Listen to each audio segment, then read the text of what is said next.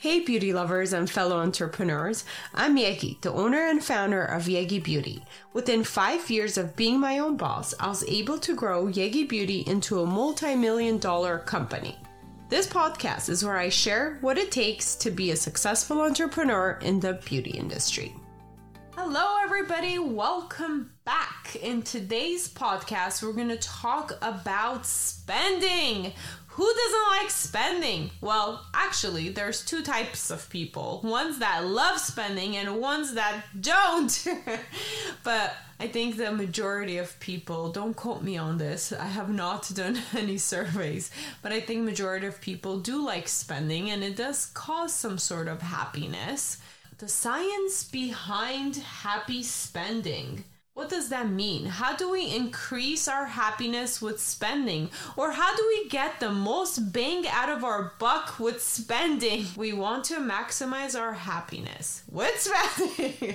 I said it 10 times, I know. Here's an interesting thing to think about. So we do spend, we have budgets, or we think we have budgets, or we try budgets, but we end up spending anyways.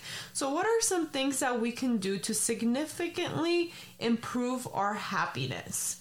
According to the book Happy Money The Science of Smarter Spending, there is proven top three ways we can spend our money to increase our happiness. Number one, investing in experiences versus possessions. When we buy possessions, we initially just get that satisfaction and it's done. But when we invest in experiences, it lasts much longer and we get much more out of it. It suits our soul so much better as humans. So, examples of that would be spending your money on travel, learning a new skill like a language or taking a dance class. All of this is a smarter way of spending to increase your fulfillment and happiness. It does take a lot more planning and effort, but it will cause you a lot more satisfaction and happiness throughout your life compared to just buying a possession. So, next time you're about to pay for those expensive shoes, make sure you think about what other experiences you can have with that money. The second way you can spend your money to increase and get the most pleasure out of your spending is buying time for yourself. Pay others to do the tasks you do not want to do. This will significantly increase your happiness and fulfillment compared to just buying a possession. Like this, you can free up your time, have more peace of mind, and focus on the tasks and the things that you like to do or that you want to do in order to get more fulfillment out of life. And the third proven way of how to increase your happiness significantly is surprisingly investing in others. This is proven, you guys. So, giving money away actually makes people really happy. Research shows that more the more we give to others, the happier we are. What? Right? A lot of us might think, yeah, I'm really happy to give, but this causes more happiness than for me to buy something for myself? Really? Yeah, actually, research shows that it really does, and it lasts a lot longer. And the size of the gift doesn't matter. It's actually the act of kindness and giving it to someone else that causes the happiness what are you going to do for other people? What are the acts of kindness you're going to do in order to help someone, but actually help yourself? Because it's significantly going to increase your own happiness. If you are a business owner or a manager and a leader of a company, you want to significantly improve the happiness of not only yourself and your company and your customers, but also of your employees. So, the way you're going to apply this knowledge is by literally applying this one, two, three concept and making sure that that's how you're spending your money in business in order to get the most bang for your buck with happiness and effect, right? Because happy employees, happy customers, happy people is gonna make a good, successful company. We all know that. So the first one was investing in experiences versus possessions. So, as a business owner, what can I do?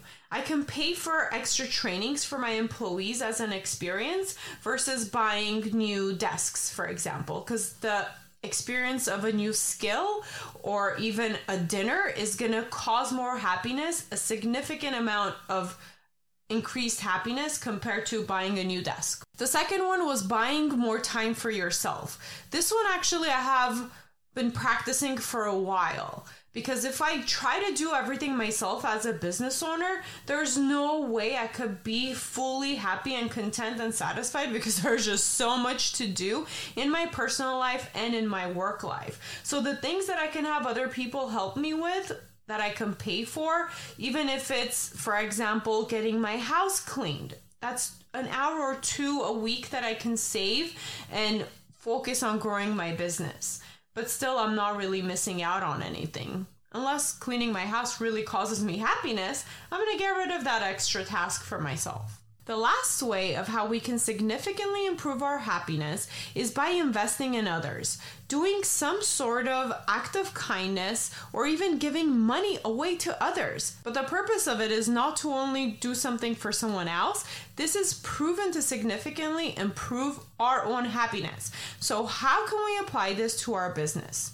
One way that you can do this is by doing a giveaway with your customers or your audience. And not only this will act as a way of giving back, but also it could be a marketing campaign by doing a giveaway and asking people to spread the word. Another way you can increase happiness is by giving your employees a small bonus or even a small gift card to show your token of appreciation for everything they have done. This will significantly motivate them and you, and increase happiness all around. All in all, we want to spend, but we want to be smart spenders and make sure that we are getting the most out of our spending. In closing, I want to encourage everybody to sit down and make a list of things that they can spend on that falls under these three categories that will significantly increase your happiness. So next time you want to buy an expensive possession, you can refer to your list instead and be a smart spender. Thank you for listening. Please rate and review this podcast. Follow and engage with us on social media under the Yegi Project. And if you're interested in being a guest, email info at theyegiproject.com and don't forget to subscribe so you don't miss out on any future episodes.